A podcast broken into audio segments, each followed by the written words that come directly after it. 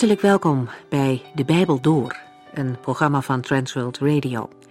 De Bijbel Door is een radioserie die u in vijf jaar meeneemt door de hele Bijbel.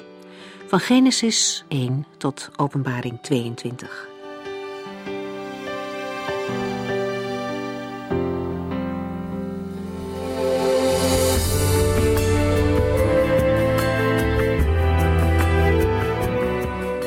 U bent weer hartelijk welkom bij De Bijbel Door. De vorige uitzending hebben we nummer 3 en 4 besproken, waarin de Levieten centraal staan. De Heere gaf hen een bijzondere plaats onder zijn volk. Ze werden apart gezet om de Heere God te dienen. En ze kregen deze rol in plaats van alle oudste zonen van Israël. Sinds de bevrijding uit Egypte was het namelijk zo dat elke oudste zoon de Heere toebehoorde. Hij kwam niet altijd in dienst van de Heere, maar hij moest worden vrijgekocht om te laten zien dat hij van de Heere was. De Levieten deden dus in hun plaats dienst in de tabernakel. Dit thema van plaatsvervangen komt in hoofdstuk 3 voortdurend terug. Ook zagen we dat de Levieten geteld werden, afzonderlijk van de andere stammen. Levi had drie zonen en naar die familiestammen werden zij ingedeeld. Er worden 22.000 levieten geteld. Elke groep krijgt een eigen plaats aangewezen om de tenten op te slaan. De ingang van de tabernakel was altijd aan de oostkant.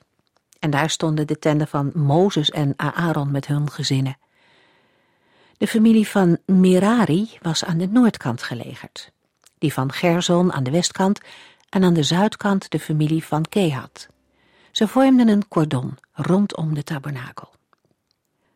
Het volgende hoofdstuk gaat dan vooral in op de taak van de Levieten, op hun dienst in het heiligdom. Uit alle drie families werden de mannen tussen de 30 en 50 jaar geteld, en er wordt nog bij vermeld dat het ging om mannen die geschikt waren voor de dienst in de tabernakel.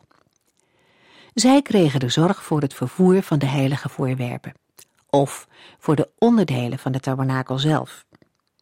Een verantwoordelijke taak die door de Heere zelf was gegeven. We gaan verder met hoofdstuk 5.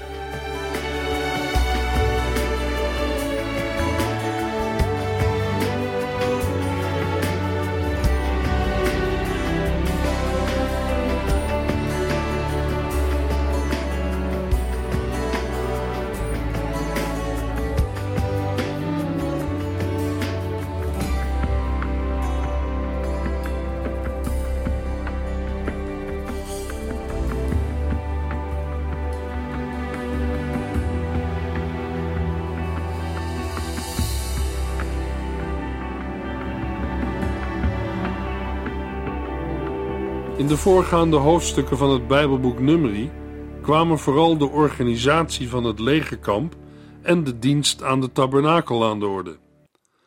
Numeri 5 en 6 sluiten daarop aan met bepalingen die betrekking hebben op de heiligheid van het legerkamp en de toewijding aan de Heere God. De verschillende tekstdelen worden allen ingeleid met de vaste formulering: Toen zei de Heere tegen Mozes. De eerste vier tekstdelen lopen door tot in nummer 6 en bevatten voorschriften die te maken hebben met de heiligheid binnen het legerkamp en de toewijding aan God. Bij de uitvoering van deze voorschriften spelen de priesters een belangrijke rol. Het laatste tekstgedeelte, nummer 6, vers 22 en 23, noemt de zegen die de priesters over het volk mogen uitspreken en vormt daarmee een antwoord op de voorschriften aangaande de heiligheid van het legerkamp. We beginnen in nummer 5 en komen bij de instructie over de reiniging van het kamp. Het is goed om te zien dat de reden voor de reiniging is dat het volk Israël en de gelovigen vandaag een heilige God dienen. Nummer 5, vers 1 tot en met 4. Dit zijn de verdere opdrachten die de Heere Mozes gaf geeft de Israëlieten opdracht dat zij alle melaatsen, alle die een open wond hebben en alle die onrein zijn, doordat ze een dode hebben aangeraakt, uit het kamp wegsturen. Dit geldt zowel voor mannen als voor vrouwen. Verwijder hen, zodat ze het kamp waarin ik tussen u woon niet verontreinigen. Ook deze opdracht werd door het volk Israël uitgevoerd. De Heere geeft de Israëlieten bij monden van Mozes het gebod dat de mensen die onrein zijn buiten de legerplaats moeten verblijven. Daarbij moeten we opmerken dat deze onreinheid niet per se onhygiënisch of zondig is, maar dat onreine zaken als zodanig gekwalificeerd worden omdat ze de drager zijn van iets dat haak staat op Gods bedoelingen. In de eerste plaats gaat het om mensen die onrein zijn vanwege een huidziekte. In een aantal Bijbelvertalingen denkt men aan melaatsheid, maar deze ziekte kwam in die tijd nog niet voor in het oude nabije Oosten. Vandaar dat er hier voor de ruimere vertaling huidziekte is gekozen.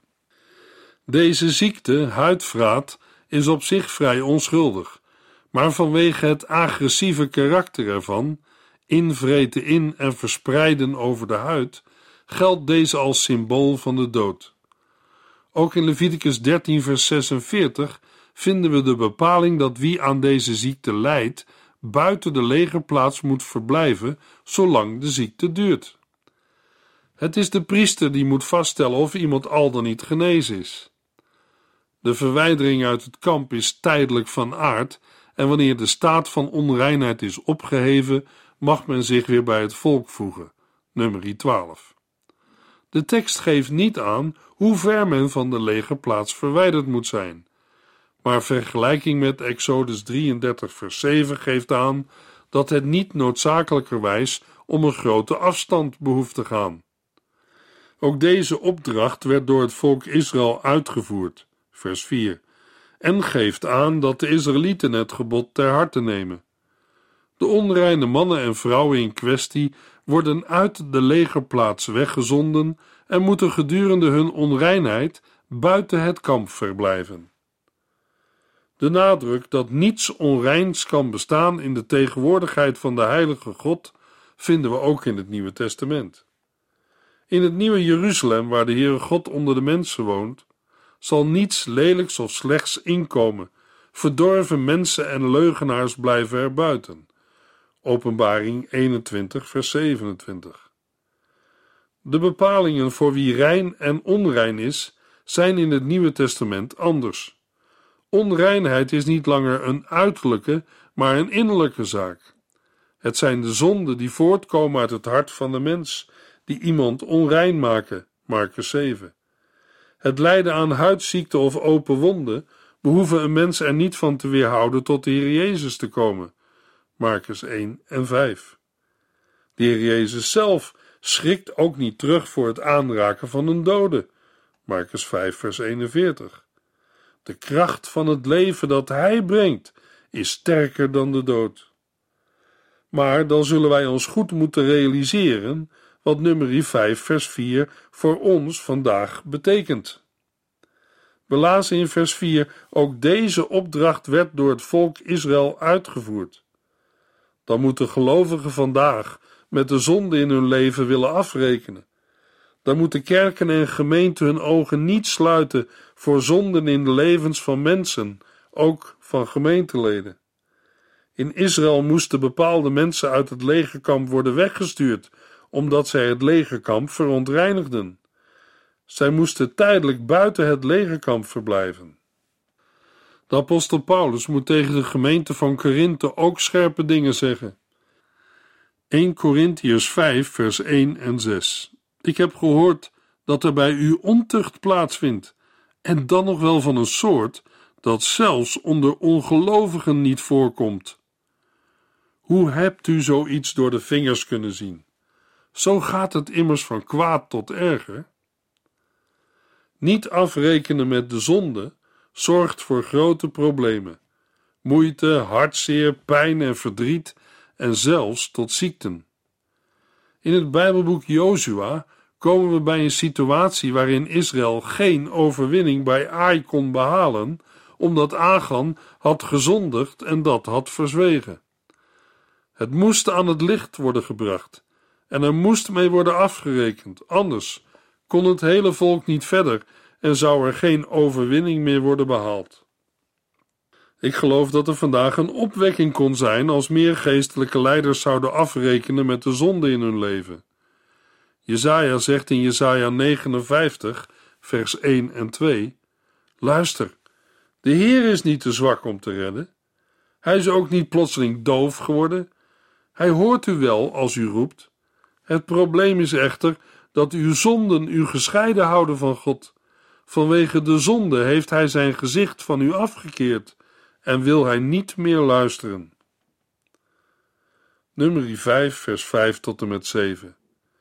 Toen zei de Heere tegen Mozes: Zeg tegen het volk Israël dat als iemand, man of vrouw, een van de zonden doet die mensen tegen de Heere kunnen bedrijven en daarmee zijn naaste schaadt, hij zijn zonde moet beleiden en wat hij schuldig is, volledig moet vergoeden met een vijfde deel extra aan degene die hij heeft benadeeld. De hier gegeven voorschriften, geldig voor zowel mannen als vrouwen, er is geen onderscheid, hebben betrekking op zonden aangaande het bezit van een ander en vormen daarmee een aanvulling op de wet die gegeven is in Leviticus 5. In Leviticus 6 wordt een groot aantal situaties genoemd waarin iemand zich vergrijpt aan andermans bezit. Hier worden die verschillende situaties niet vermeld, maar samengevat door een algemene aanduiding: zonde die mensen doen tegen de Heere. Zonde is ontrouw tegen de Heere en is dan ook strijdig met de heiligheid die het legerkamp van Israël moet kenmerken. De schuld die de dader op zich heeft geladen, kan alleen weggenomen worden wanneer hij of zij de zonde beleidt en wat hij schuldig is vergoed, vermeerderd met een vijfde deel van de waarde als een soort smartengeld. Deze vergoeding moet betaald worden aan degene aan wie het bezit toebehoort. Het is wat Zacchaeus aanbood te doen in Lucas 19, vers 8. Here, ik zal de helft van mijn rijkdom aan de armen geven, en als ik iemand te veel belasting heb laten betalen, zal ik hem vier keer zoveel teruggeven. Zacchaeus ging zelfs verder dan de wet van Mozes voorschreef. We leren uit het voorschrift om een soort smartengeld te geven dat berouw meer is dan alleen maar zeggen: Het spijt me.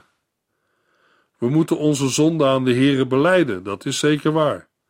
Maar als er ook mensen schade hebben geleden van onze zonden, dan moet er meer gebeuren. De Heer Jezus zegt in Matthäus 5, vers 23 en 24: Stel dat u in de tempel voor het altaar staat om God een offer te brengen. Als u zich daar dan herinnert dat iemand iets tegen u heeft, moet u het offer naast het altaar laten liggen. Ga eerst naar die ander toe, maak het met hem in orde en breng daarna pas uw offer aan God. Nummer 5, vers 11 tot en met 15. De Heere zei tegen Mozes: Zeg tegen het volk Israël dat als een getrouwde vrouw overspel pleegt, maar er geen bewijs van het overspel is, omdat er geen getuige van bestaat, en haar man jaloers en achterdochtig is, hij haar bij de priester brengt met een offer voor haar van 2,2 liter gerstemeel zonder olie of wierook erdoor, want het is een spijsoffer van jaloersheid. Dit offer dient om de waarheid aan het licht te brengen of zij wel of niet schuldig is. De priester zal haar voor de Heere brengen, heilig water in een stenen vat doen en dat vermengen met stof van de vloer van de tabernakel. Hij zal haar haren losmaken en haar het spijsoffer van de jaloersheid in de handen geven om te bepalen of de vermoedens van haar man juist zijn. De priester zal voor haar gaan staan met het vat met bitter water dat een vloek brengt. Hij zal van haar eisen dat ze verklaart onschuldig te zijn, en dan zal hij tegen haar zeggen: Als geen andere man met u heeft geslapen dan uw eigen man, blijf dan vrij van de gevolgen van dit bittere water dat de vloek brengt. De voorschriften hebben betrekking op situaties waarin een man zijn vrouw verdenkt van echtbreuk, maar hiervoor geen bewijs heeft. In deze gevallen, waarbij wegens gebrek aan bewijs een rechtszaak geen zin heeft, kan de echtgenoot een beroep doen op de priester en daarmee op de Heere zelf. Vers 15. Wanneer hij dat doet, moet hij ten behoeve van zijn vrouw een spijs of erkenningsoffer brengen. In dit offer wordt de Heere erkend als de soevereine God. Hij staat boven alle dingen. Dat is essentieel in deze situatie, waarin man en vrouw afhankelijk zijn van het oordeel van God. In vergelijking met de meer gebruikelijke spijs- of erkenningsoffers, die vaak het aspect van huldiging in zich hebben, onderscheidt dit offer zich door een relatieve soberheid. Het is ook geen offer van vreugde, maar een offer voor een situatie waarin eventuele zonde aan het licht moet komen. De priester stelt de vrouw die van overspel verdacht wordt voor het aangezicht van de Heere, vers 16. Wat waarschijnlijk concreet inhoudt dat zij voor het brandofferaltaar in de voorhof wordt geleid. Het verloop van de gehele procedure is te lezen in de versen 16 tot en met 28. Daarin wordt verteld dat de vrouw het bittere water moest drinken, en als dat haar buik liet opzwellen en haar heup liet wegrotten, was ze als een vloek onder haar volksgenoten. Als ze niet verontreinigd was, maar rein, dan zou ze vrij zijn.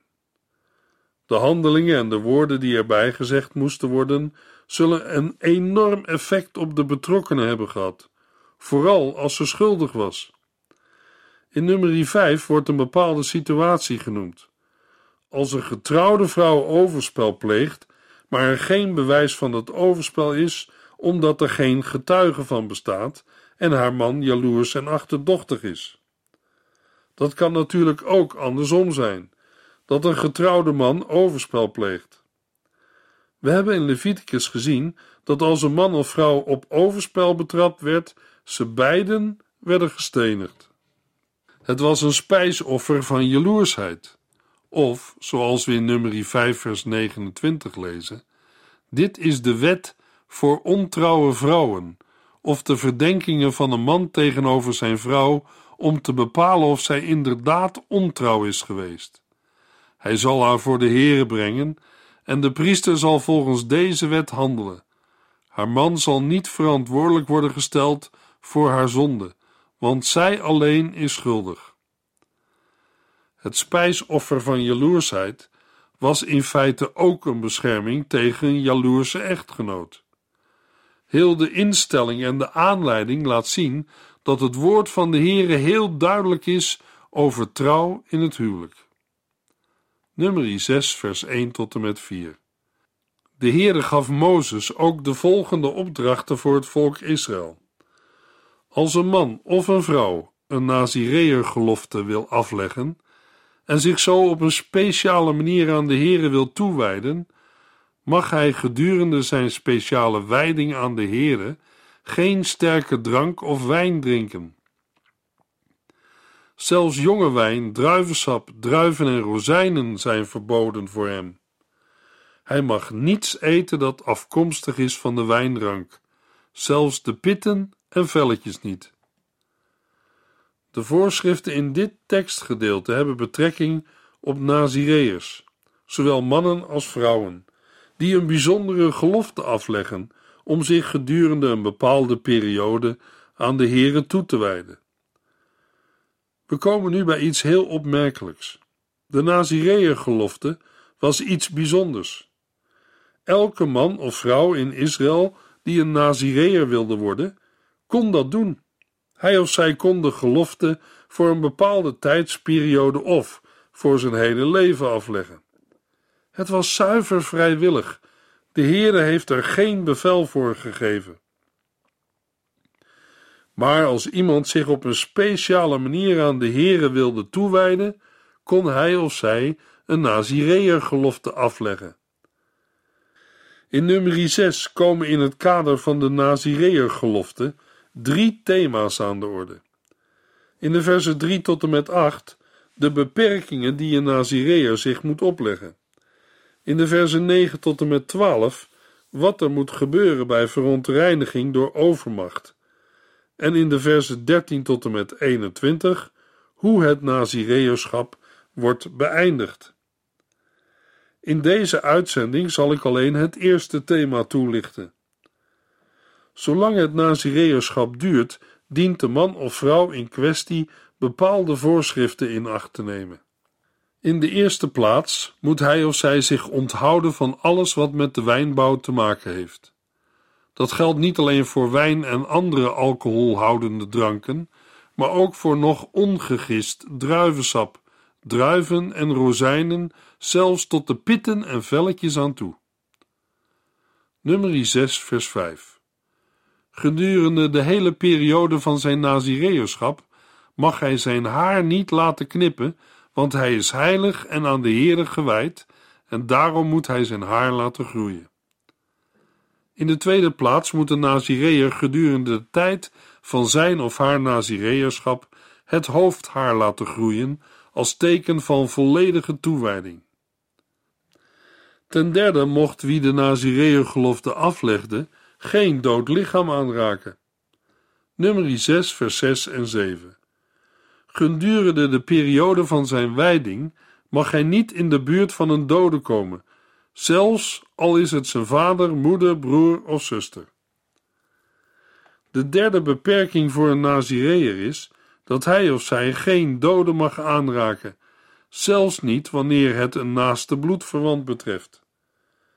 De hier gegeven reinheidsregels zijn strikter dan die voor de priester en staan op één lijn met de regels waaraan de hoge priester zich moest houden. Leviticus 21. De dood en al wat daarmee te maken heeft, staat haaks op de volmaaktheid van de God van het leven, zodat wie met de dood in contact komt, verontreinigd wordt. Een dergelijke verontreiniging past niet bij iemand die de Heere gewijd is. Vers 8 vat ten slotte de reden voor de in deze verse gegeven regels samen. Wie onder een Nazireër gelofte staat, is heilig, dat wil zeggen afgezonderd voor de Heere, zolang die gelofte van kracht is. Een Nazireër mocht geen dood lichaam aanraken. Hij moest afgezonderd blijven van de wereld. De Heere moest de eerste in zijn of haar leven zijn. De Heer Jezus zegt in Matthäus 10, vers 37: Wie meer van zijn vader of moeder houdt dan van mij, is mij niet waard. En wie meer van zijn zoon of dochter houdt dan van mij, is mij niet waard. Als de Heere de eerste is, staat hij boven geliefden. De Heere gaat boven alles. Goed om even in herinnering te roepen dat de Nazireër-gelofte vrijwillig is. De Heere geeft geen bevel tot het afleggen van de Nazireër-gelofte. Als een gelovige deze gelofte wil afleggen, dan heeft hij of zij die vrijheid en wijdt hij of zij daarmee zijn of haar leven aan de Heere.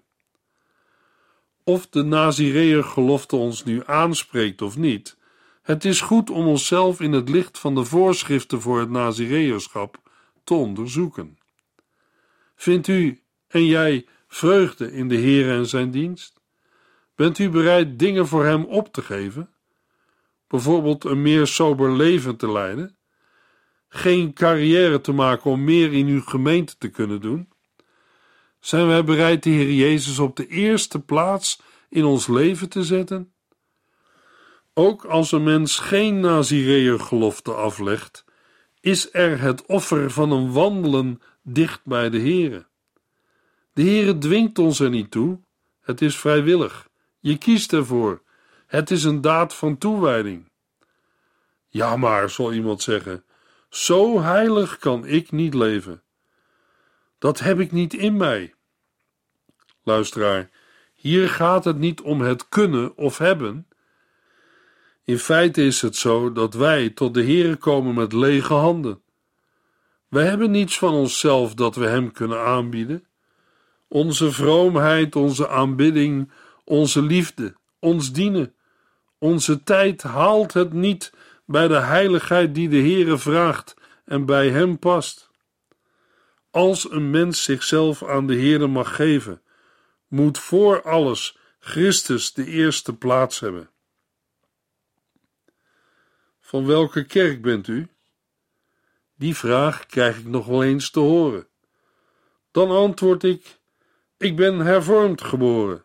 Maar ja, wat geef ik daarmee eigenlijk aan? Met hervormd kun je naar vele kanten gaan. Dus vul ik aan rechtzinnig daarin boven. Er is ook een vrijzinnige manier van geloven. Maar toen ik nog jong was, is mij al geleerd: een goed woord voor hervormd is gereformeerd. Dus behoor ik tot de gereformeerde kerk en doe ik gereformeerd gemeentewerk. En de kerk is oud, dat is zonder meer. Dus ben ik ook oud gereformeerd. Ik ben christelijk, zo ben ik aangemeerd, dus ben ik ook christelijk gereformeerd. Ik kan ook zeggen: het kan ermee door dat ik tot een christengemeente behoor.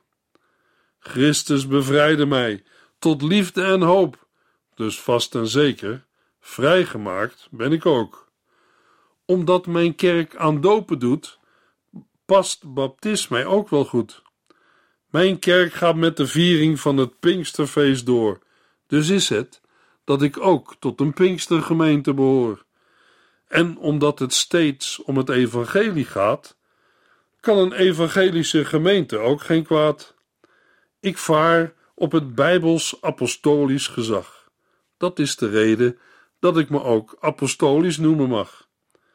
Ten slotte is het bekend en ook publiek. De kerk is algemeen, dus ben ik ook katholiek. U weet nu bij welke kerkelijke gemeente ik behoor. Of komt mijn antwoord u wat verwarrend voor? U heeft gelijk, die namen allemaal, wat een gedoe. Daarom wens ik u van harte toe dat u op de vraag: waar hoort u bij? Van wie bent u? van harte en oprecht zult zeggen: Van Christus ben ik, straks en nu. In de volgende uitzending lezen we verder over het Nazireërschap en over de geschenken voor de tabernakel, nummer 6 en 7.